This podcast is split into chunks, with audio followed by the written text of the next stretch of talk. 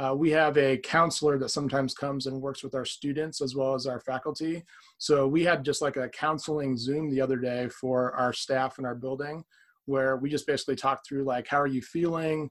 Um, what what are you experiencing as just a as a person not necessarily as a teacher? And so i felt like they've been very proactive in making sure that we're thinking about those things first and content and curriculum second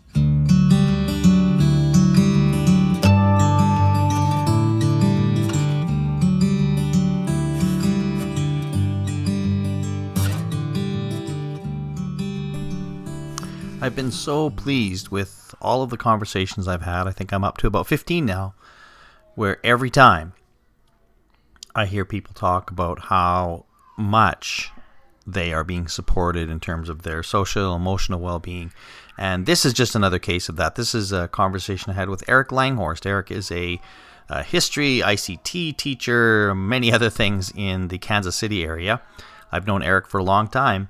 And this was a great chance to catch up with him and see some of the innovative things that his district has been doing to set themselves up for some level of success during this time. But again, uh, once again, really, really encouraged by the way in which uh, the leadership in his district is supporting educators and as a result, students.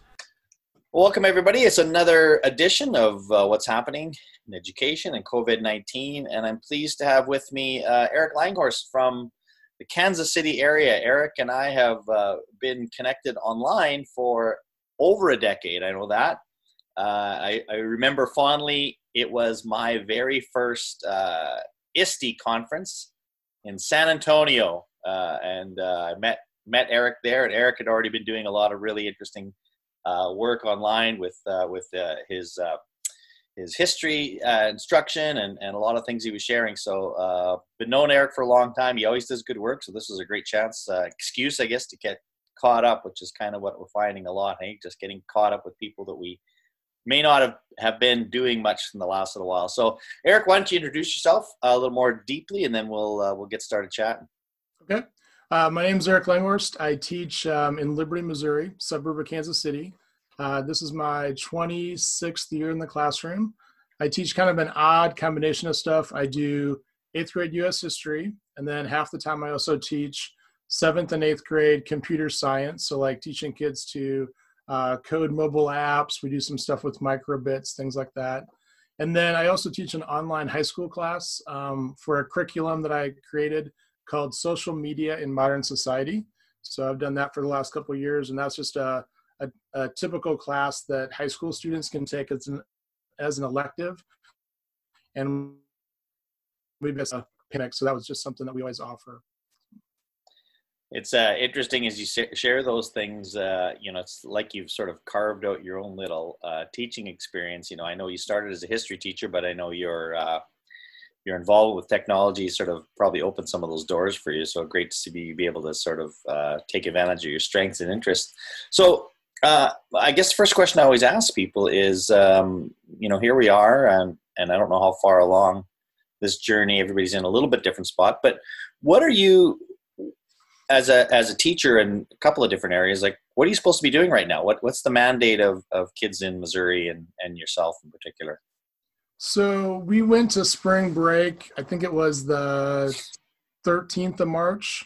Um, so we kind of had that week where we didn't really know what was going to happen, but like everything was happening really quickly. So we had that spring break week, and then we found out that we were going to go to remote learning. And the governor of Missouri officially closed all the schools in Missouri on, I believe, April 9th for the rest of the year. So, um, in, in some ways, that was almost kind of a relief, I think, for a lot of us because at first it was just going to be like a two week experience. And then we weren't really sure, well, you know, if you're only going to do stuff for two weeks, you're going to do stuff different than you would if you're going to be online for the next seven. So once we found that out, then I think everybody could kind of settle in and try and figure out what they were going to do in a remote learning situation. Uh, the traditional class that I teach at the high school on social media, that's an online class that's already built. So all the stuff that we do was already created for that. Um, the U.S. history class, right now we're talking about the United States Civil War there's lots of content there. I have a lot of stuff I can draw on. probably the more difficult one is the computer science class because we do um, basically coding and then we test it on a, a tablet that we have in the classroom, a set of tablets. So that's something that's a lot easier to do when you've got a kid shoulder to shoulder and you're trying to help them troubleshoot code or something. So that one's been a little bit more difficult, but um, we've been one to one for, gosh, six or seven years. And I know I use Google Classroom as kind of my traditional how we turn stuff in and how I give them a lot of material. So there hasn't been a ton of difference in kind of how we've done stuff. Obviously, not being in the classroom and not having a physical situation's been um, a difficulty. But as far as kind of like the nuts and bolts and routine of like turning stuff in and that kind of stuff, um, it's been pretty similar. Uh, we did have an interesting experience in late February. Um, we kind of in Missouri they changed some laws on how they can consider seat time and learning. Uh, we don't have a ton of snow days. I know talking to somebody from Canada, we talked about snow days, and you guys probably laugh at us. We have probably more ice days than snow days, but there have been some situations last couple years where we've had a lot of those. So last year, um, Department of Education Missouri allowed schools to come up with some plans for virtual snow days. And so once we reached a certain number of days, we kicked into that virtual snow day situation. So we did have a day in February where we had, you know, curriculum planned and things were ready. And I think in some ways that kind of helped our parents and students um, and teachers to kind of know what it might look like to have a virtual situation, even though it was only for one day. Um, so I think that helped us a lot too. So is the expectation though that uh, you know teaching and learning and instruction and particularly new learning will carry on? Or is it is there breaks put on that as far as you know testing and, and assessment and evaluation and such? What's the, what's that message? Yeah so there hasn't been a lot from like the state down as far as kind of how they want each district to do that. In our own individual district we had a policy come out last week that said that students are going to be held um, whatever they had at the end of the third quarter their grade um, could not go down from that. Right. Um, but students could continue to work on stuff and their grade could improve. So it's kind of a catch 22, but we do have some students that have some situations where they're not able to uh, possibly get on the internet or, you know, just, gosh, I think of all the situations with kids where they might be taking care of five or six siblings or maybe their parents just lost a job. So we're trying to kind of walk that delicate balance of we want learning to continue, but we're not going to punish a kid if they don't have the same advantages that some of our other students have. So that's been our policy. Um, I'm still doing work with my students. Um, I've had a lot of, of, engagement with my students. I would say like 80% of students are turning in work, and um, I do a daily video, just kind of, you know, tell them what's happening, and maybe tell a joke or two, and just kind of be corny about it. Um, we've done some Zoom calls. Um, so the engagement's been pretty good um, from my students. Um, we've got a lot of advantages. Our students are one to one, pretty affluent district. I think that we have, you know, quite quite good um, connectivity as far as like internet access and things like that. So um, for the most part, we've kind of just carried on with what we've been doing as far as what our normal topics would have been. and again, that it's it's really speaking to uh, those districts who have invested in technology and you know it's it's it's creating just less stress for people in, in that position so it's paying off for sure at this point what about um, from that leadership perspective and, and knowing that you know you rely a lot on your district as opposed to perhaps a state or obviously uh, any kind of federal uh, messaging. But what have you appreciated from leadership uh, as far as what they have said to teachers or parents or whomever about uh, about you know how to deal with this this situation? Yeah so I've, I've been super happy with how our administration and just our district level people have you know basically told us take care of relationships first. Uh, make sure that you are doing what you need to for your family um, they have not done I mean, I've seen some districts where it's gosh, like this is the schedule per minute, and right. you got to do this, and and our district has not done that. Um, we have a faculty meeting as a building every week uh, where we do a Zoom call. That's been great. Uh, my principals have called me um, every couple days just to basically chat and just say like, hey, how you doing? um, anything that you know we can do to help you. Uh, we have a counselor that sometimes comes and works with our students as well as our faculty. So we had just like a counseling Zoom the other day for our staff in our building, where we just basically talked through like how are you feeling, um, what what are you experiencing as just a as a person, not necessarily as a teacher. And so I felt like they've been very proactive in making sure that we're thinking about those things first and content and curriculum second. Um, knowing that, that that's also going to be there. I think that there's quite a few students that they want that. You know, I'm hearing from students saying, hey, we're doing the assignments. Is there anything like extra little activity I can do just because I want mm-hmm. to be able to do something? But our, our district's really focused on the person more than content, I think and that I, I keep hearing that message like I, I don't know that i've ever been more proud of education on a larger scale because this is it's not where oh it's pockets you know we talk about pockets all the time whether it's innovation or culture or whatever i'm seeing a this is i mean and i've again been interviewing a lot of people i'm seeing this same message being uh, really hammered home in in many ways so i'm I, I'm, I, I didn't know what you're going to say, obviously, but I'm just so encouraged when I do hear people say that it's about the people first. Like, make sure you take care of your, and you take care of yourself too, right? Like, you're taking care of other people. But, you know, teachers are, are dealing with this um, in, in the same ways.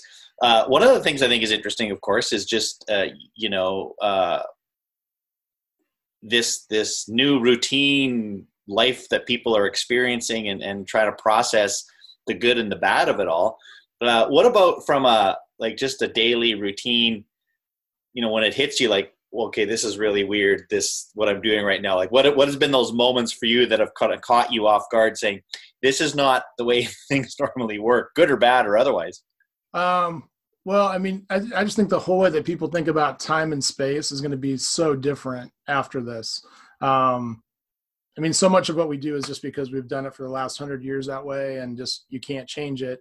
Like, I'll have a a class or something, or be working on a project, take a 15 minute break, and you know, go play with my dog outside or whatever. I mean, just weird stuff like that. Whereas a teacher, I think we're so locked into schedules and routines, and you know, there's like a rhythm to what you do each day and each week.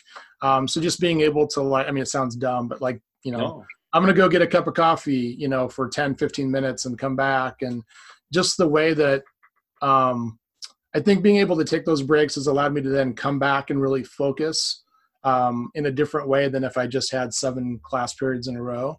Um, we've talked as a district a lot in the last year actually about how we're going to maybe change some things with time and space. And like I've been thinking a lot about when people talk about having students have more individualized learning Sometimes they on hey i want to spend more time during my on math because i'm not good at math and i could spend a little bit extra time on something that i'm not good at but i've also thought a lot about you know when we come back what if a student really wants to go into broadcasting? You know we have a broadcasting class. What if you spent a little extra time on broadcasting during your day instead of just the traditional 40 minute class period or whatever? And just trying to when we come back from this really like meet the needs of our students um, in different ways so that we're not just working them through that cog of the industrial, you know, I got 45 minutes here, and then when I move classes. And I think that in a lot of ways, this will probably have some really big benefits as far as how people think about those things. And it, it, it takes something this big, I think, for education to do that since it's such a big ship to turn around. But I'm it's a horrible thing, but I'm also excited about maybe the different ways that people might look at how we do traditional structures. That's that's a really interesting point, and I hadn't thought of that idea of uh, you know the way the way we think of time. Because as as you've said, we've talked a lot about like how do we make education more personal, and and kids have had a hard time, I think, engaging in that conversation because they've really only known one way that school has been. And you know educators too. We hopefully as adults have some opportunities to think beyond that. But i always think kids like when you ask kids like what do you want school to be like how can they even answer that question? Because like this is what it is right? So i don't i don't necessarily find kids to be great advocates for that not because of of, of anything other than the fact they don't have enough experience this however yeah. might be interesting in the sense that the kids are coming back and say you know what mr langhorst I found that if I work for an hour or if I take a break or if whatever, however they've sort of crafted out their learning, that, that I really learned well in this environment or whatever exactly. it is, right? So I think, yeah, I think I think the the time to have that conversation and include kids as part of it is is going to be uh, you know one opportunity that we don't want to waste because um, they are dealing with the same thing now. And so their perspectives i think are going to have a lot more weight than they might have if they're just coming from i only know how school works in my own world right? So right right. I think it's been really interesting too to think about the timing of when this happened. Um, we've talked about this as a staff quite a bit. You know obviously when we come back hopefully in the fall one we're going to have to have a plan for what if there's some kind of resurgence right. of this and we're going to have to move back to a remote learning situation. I was with my students for three fourths of the year. So it's a completely different ball game for us here in north america where we've had that. If i had to start a year with remote learning i mean that would be so difficult because when i'm dealing with a student now and i'm answering an email or i'm responding to them on google classroom I've got that experience of knowing how they're going to probably react, what their strengths are, what their weaknesses are. But gosh, can you imagine like, um, you know, we have a middle school where we have six, seven, eight. Can you imagine being a sixth grader and going from an elementary situation to a middle school and you're starting with the remote learning situation? That would be crazy. Yeah, and that's what like when I talk to the people in Australia, their school year started in January, so they, they yeah they've had some contact, but they haven't had a chance to build up, you know, any sense of real depth and community and, and relationships that that we have had in North America because of when our school year started. So yeah, there's just there's a lot to think about in that in that way. And again, um, uh, some of the timing of this, you know, not that there was ever good timing, but there may have actually been some some blessings if this was going to happen to happen at this time of the school year to number one take away a lot of the testing uh, requirements and not to have you know a big long you know extended period of, of time away. So lots of interesting process. So last question i'll, I'll ask you uh, eric then is is uh, you know if this were to you know to continue in, in some way shape or form what like what are you concerned about in terms of like i this is the thing that i, I don't know that we've actually uh, wrapped our head around in terms of how this or or the lasting impacts in an, in any other way around the, the epidemic? Um, I mean, probably just the whole aspect of making relationships with students. Um, you know, I'm thinking of students that I know really need that school contact. Um, and not necessarily even something where it's like they have a horrible home life, but just that like they need that another adult in their life to just be able to, you know, talk to or you know, have a relationship. So my major concern is if we, you know, this carries on, how do we create those things that are, I don't know if you call them soft skills or whatever, but you know, there's so much you can do online, but there's still not going to be that aspect of um, having like a conversation and showing empathy and things like that. So, how do we create that in an online environment if we have to move to more remote learning? Or what if we you know have to do a blended type thing what if what if you know some states have talked about maybe on alternating days we have some students come to school and other students you know are at home that day and then rotate um, you know what does that look like how are we able to build like consistency and i don't there's just so many things to think about um, mm-hmm. i've been mm-hmm. keeping a journal um, and i've encouraged my students to keep a journal and just you know on different days writing down thoughts about you know how are we going to look differently at this whether it's education or it's um, you know what we buy um, you know how we cook our food how we prepare food um, just all these different kinds of things that are just completely unknown. And it amazes me like you don't even think about them and then all of a sudden you know we're on day whatever 30 something and you're like oh my gosh i wonder what this is going to look like if this continues another couple weeks. I mean I'm probably going to need to get a haircut eventually. Like I just like all these weird things that you don't even imagine. But in a school setting, I think that building relationships, how do we do that in a more online environment is going to be a major thing. My sixth grade daughter just had lunch with um, 70 students at her middle school. Um, a couple of teachers arranged a Zoom call and 70 students uh, yeah. sixth graders showed up to eat lunch, and I mean, she was so excited to be able to see yeah. um, her friends. Um, how do we replicate that in that kind of environment?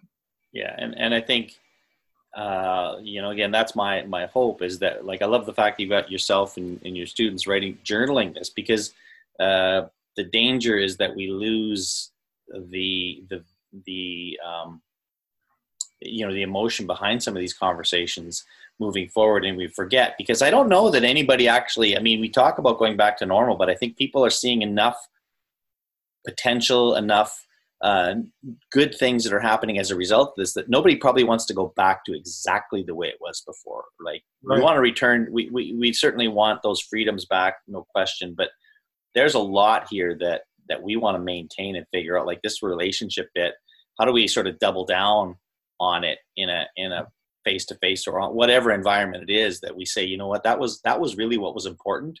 We did a great job of that. We you know better connections with parents students and so forth uh, well why would we wait for a pandemic to make that just hmm. embedded into our work and it's probably feeding off of already established cultures around things that people believe. It's not like people didn't believe that relationships important. We just now see it more clearly. Like, wow, yeah, yeah. it's really a thing. It's not just lip service that we paid to this. So, right.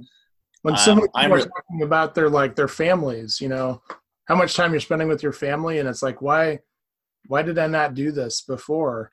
And so, yeah, I mean, there's a lot of people commenting on like what people are noticing during this pause that they're going to want to basically make sure that they keep once we go back to whatever the next normal type of thing. Right.